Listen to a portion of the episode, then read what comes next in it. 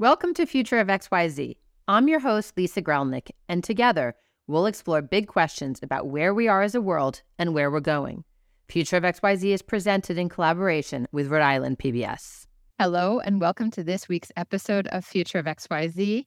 Uh, our guest this week is Lorena Mucke, and Lorena is uh, the founder and CEO of the Educated Choices Program, which is a multinational academic based 501c3, i.e., nonprofit organization, which provides science based education free of charge uh, to 45 countries, 3 million people, et cetera, around the world mm-hmm. uh, on the impact of their food choices, um, both from a personal and planetary perspective. Lorena, thank you so much for joining us today to talk about the future of nutrition. Thank you, Lisa. Uh, the, the pleasure is mine, and I can't wait to share more uh, during this podcast. I, I can't wait either because I think nutrition, as I think about it, um, you know, we're we're recording this earlier, but this is going to air the day after Valentine's Day. And Valentine's Day, you know, with its chocolates and its candy hearts and its fondue and rich, sugary, fatty foods, you know, we think about that as nutrition.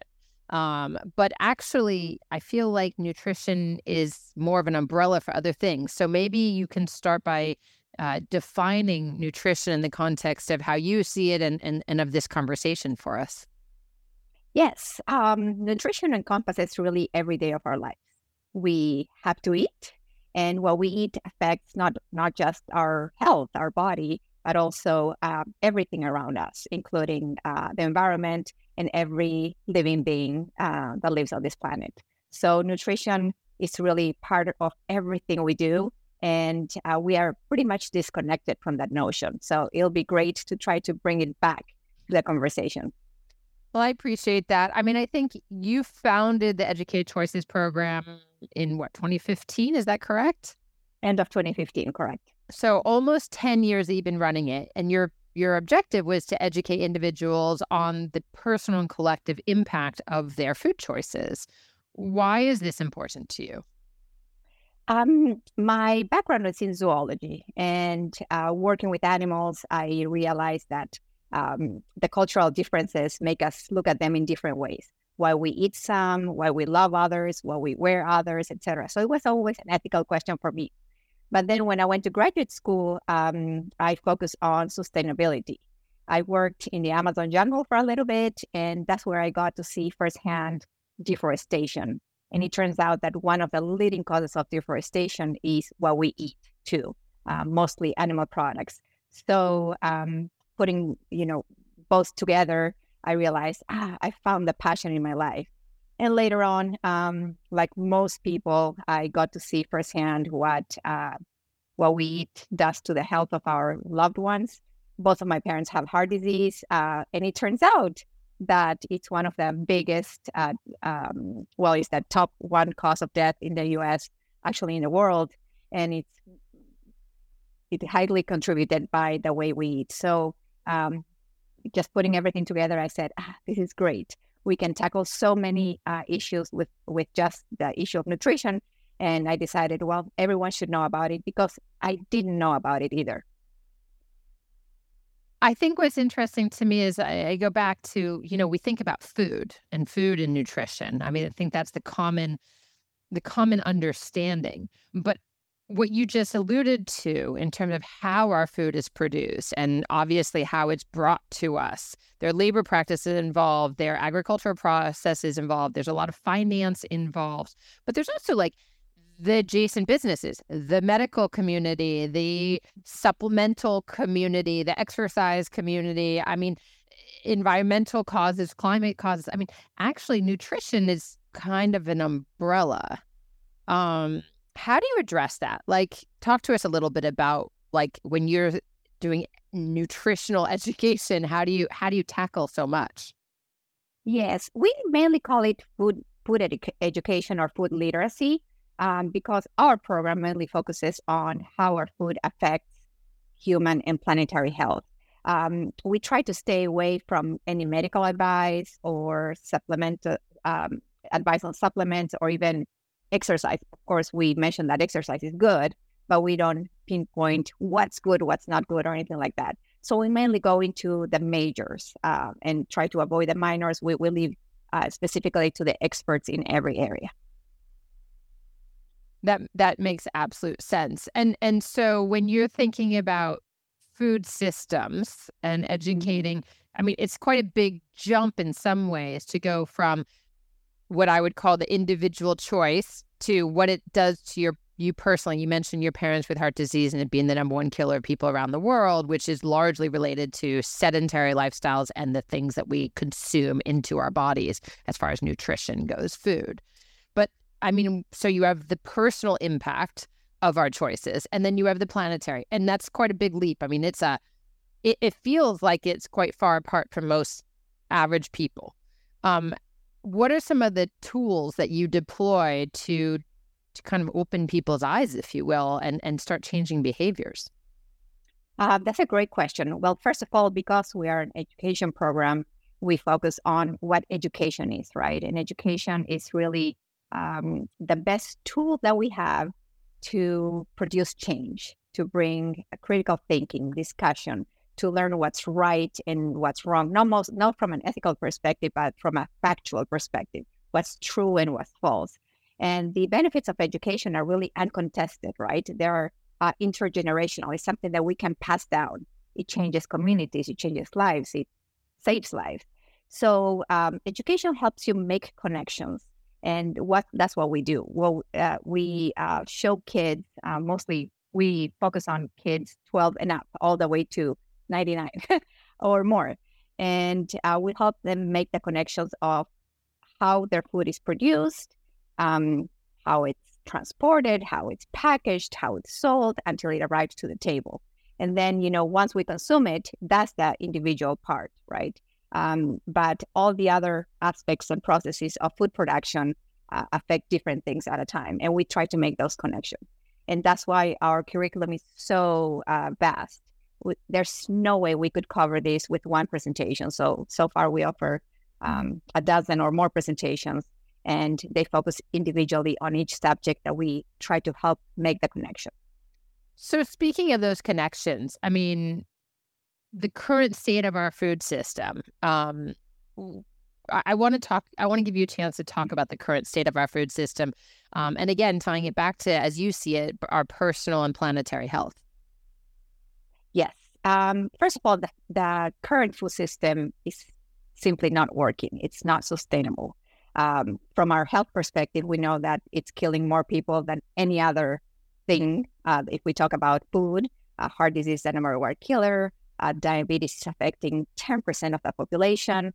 Um, one in three people die of heart disease just in the US. One in four die of cancer in the US the second biggest cause of cancer is colon cancer, which is tightly related to the food we eat. And I can go on, uh, on and so forth. Obesity, right? Uh, one in four kids in the U.S. Uh, are obese. Actually, teenagers is one of five, and I should know that because I have two of those at home. Um, not obese, I mean teenagers. and uh, from a planetary uh, aspect, it's it's really heartbreaking um, because right now our current food system, especially animal agriculture, is um, very tied to deforestation, to pollution, um, really putting a strain on, on, on the use of natural resources. Uh, global warming and climate change is a big one. Uh, ocean depletion, acidification. Uh, there's so many things that we really can't ignore. Uh, food waste is another one. When you know we have enough food to feed the whole planet, that something is broken there. So um, I could go on and on, but the main thing is that really the food system is not working, and we know how to fix it, but we know everyone to be on board.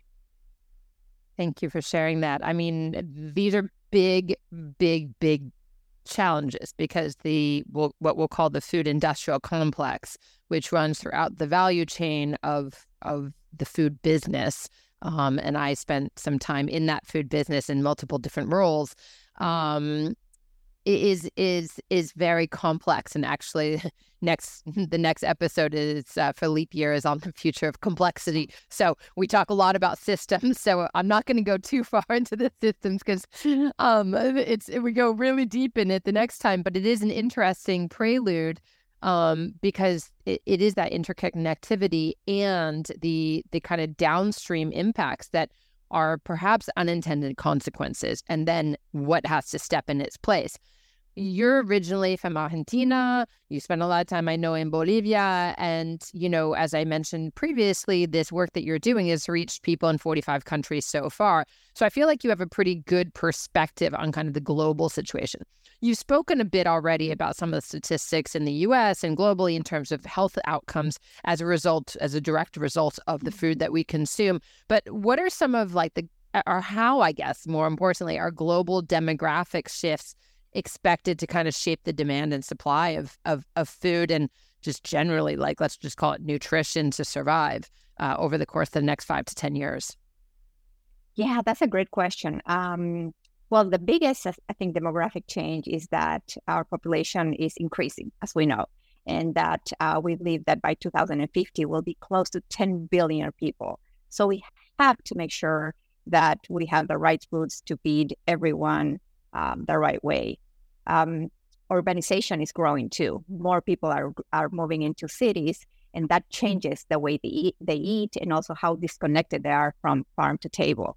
Um, in urban areas, people eat tend to eat more processed foods, um, you know, fast foods and stuff like that, which we know increases rate of, of uh, many different diseases. Um, also, the fact that small farmers uh, are losing the chance to access fair market values and that's really uh, very sad. We're also moving away from seasonal local product, products, which we know are better for the environment. So there are a lot of key uh, and aspects. For us. And for us, absolutely. So those all key aspects of demographics that are changing, I think, are going to shape uh, the way we look at food, including uh, knowledge, right? Um, based on um, many studies, including the ones that we uh, that we run, we can see that the biggest motivator for uh, young people now to change their diet is uh, the environment. Uh, so the more we know about what's going on um, and what they will inherit, I think um, the bigger the the um, the motivation is to to do the right thing.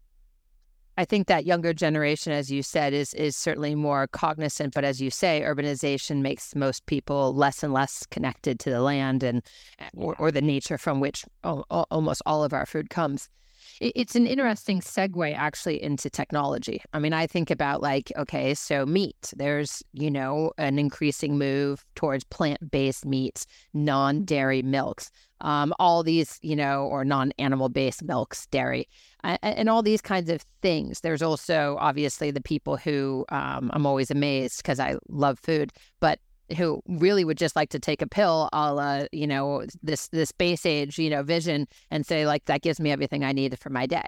What is the role of technology in helping us, you know, either improve nutrition and or solve some of the food systems crisis that you've outlined? I'm a big believer in in technology. I think technology uh, is probably what's going to save us, uh, hopefully, um, and help us fix this food system. Um, you mentioned plant based foods. Plant based foods, as we know, have come a long way. Um, I remember 20 years ago what a veggie burger used to taste like. Uh, I don't recommend it to anyone, but I know now what a good veggie burger tastes like, right? And that's thanks to technology. Um, nowadays, uh, we are uh, diving into what is cultivated meat, you know, making meat from um, animal stem cells without having to kill the animal and uh, producing real meat. We're not there yet uh, for everyone to try it, but we know that is possible. It's being sold in a couple of countries in the world, including us. Uh, we have fermentation enabled proteins that allow us to mimic some of the um, the most delicious tastes that we can imagine, uh, not using animal products. Also, we're thinking about um, smart irrigation systems in order to save water, uh, circular circular systems, and zero waste. Right? How we can maximize resources with technology and minimize waste by, I don't know, changing the packaging or repurposing some of the byproducts, um, trying to recycle more, uh, etc. Um, there's so many things that we can do, but definitely, I think um, technology is, is a great way way to do things. Uh, one of the things that I was talking about with uh, young people not too long ago is that they really want to know now where their food come from uh, as opposed to, I think, my generation, which was just enjoying these new processed foods, fast foods, uh, you know, frozen foods. And what they want is some uh, blockchain um, way of, of following that food system because they want to know how the animal was treated, what was given to the animal, um, you know how it was packaged, etc. Too. I mean, what's the what are the labor practices? Where is it actually what it says it is? Where yes. was it caught, etc. Yeah, their carbon footprint. So there are so many things that we can do, but technology has to be uh, part of it. It it it wouldn't be possible otherwise. Well, it's interesting. I mean, you're essentially a technology platform because everything you offer is digital. Um, and, and and through those programs of the last 10 years, I, I you guys claim that 50% of participants have changed their diets for the better. That has had a material impact on their health outcomes in terms of reducing chronic diseases, um, and, and, other health issues, but also coming back to this planetary impact of you know kind of avoiding 2.6 million tons of CO2 carbon dioxide from being being being emitted through these processes. Um, kind of talk to me. I mean, that's a pretty significant impact that I'm sure you feel extraordinarily proud of. Um, what are kind of three tips, like the top three tips that you could give listeners and viewers today about making better you know, nutrition choices in the context of this conversation and the work you do? Yeah.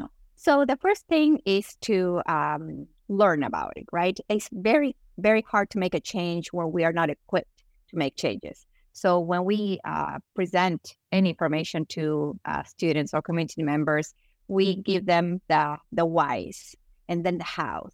Uh, having practical tools to put into practice on a daily basis is crucial. Um, I think the second uh, tip would be uh, start small.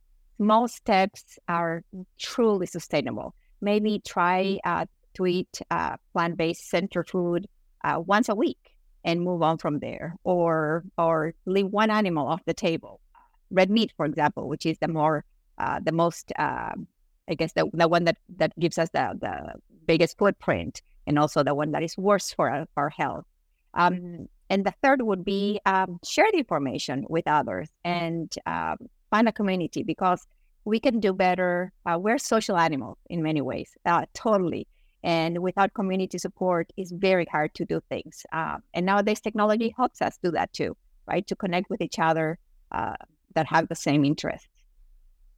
So, quick, quick, quick response on this one. Um, over under on organic versus not organic uh, you know, we don't put too much emphasis on that because most people, uh, in order to eat healthier, the first they have to remove a lot of, uh, replace a lot of uh, the items that they eat uh, before they even think about organic.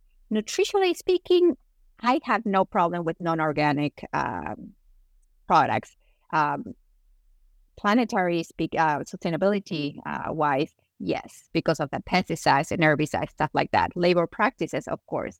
But I think people, in order to eat healthy, they don't necessarily need to eat fully organic. Uh, it's really not accessible to most people. It's still too expensive, and I think that's that's a step uh, much uh, farther than the road than what we ask in order to start somewhere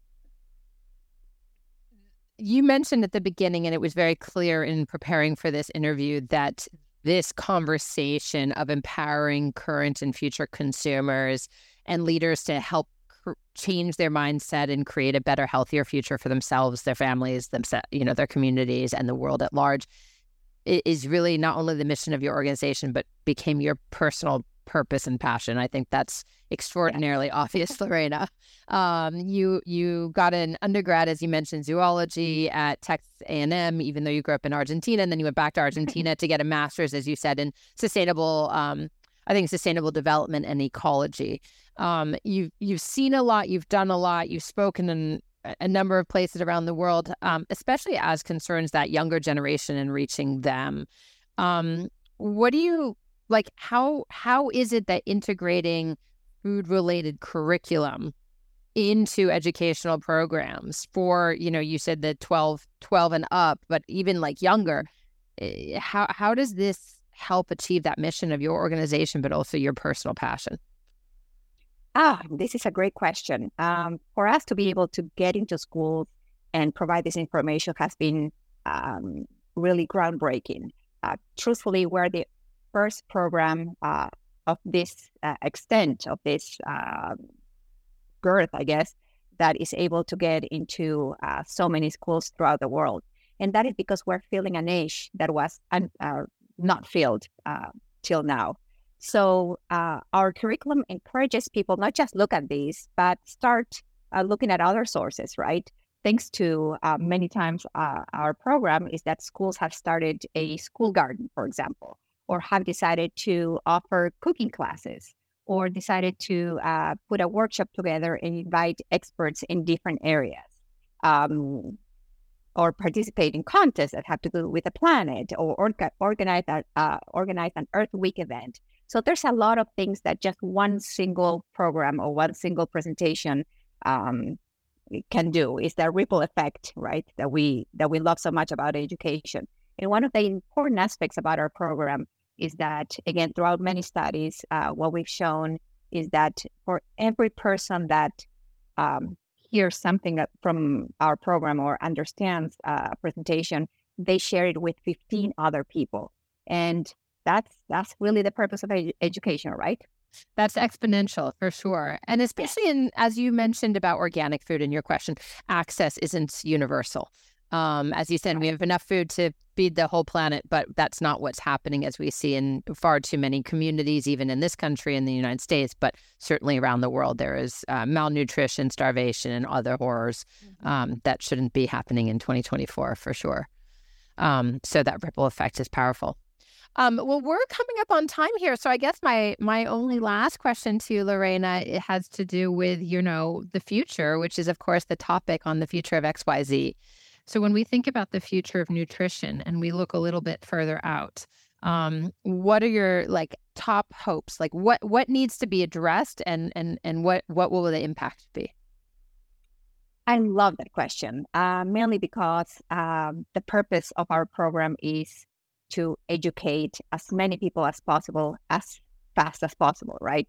So, my hope for the next few years and beyond is that uh, this type of education becomes part of every community and every school.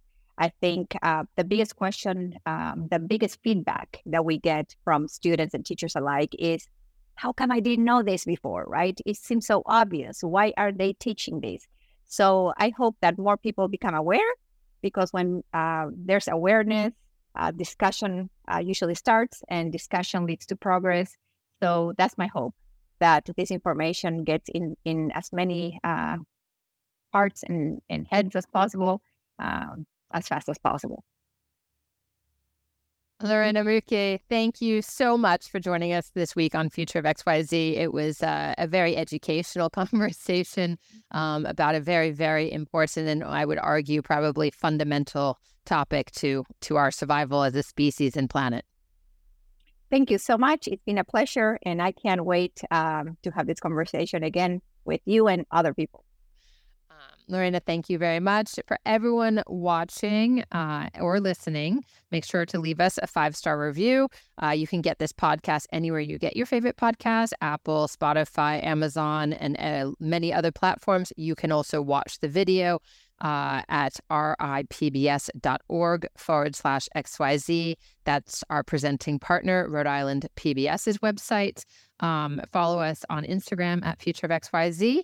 Uh, and if you want to learn more or discuss anything about this topic, um, make sure that you visit future of.xyz. You can also visit ecprogram.org to download the free tools that Lorena has created uh, and and shared uh, around the world uh, free of charge as a as a nonprofit. So thanks again, Lorena, for that. Everyone, we'll see you again in two weeks' time for a special leap year edition of the future of XYZ to discuss, as I had alluded to, the future of complexity. See you then.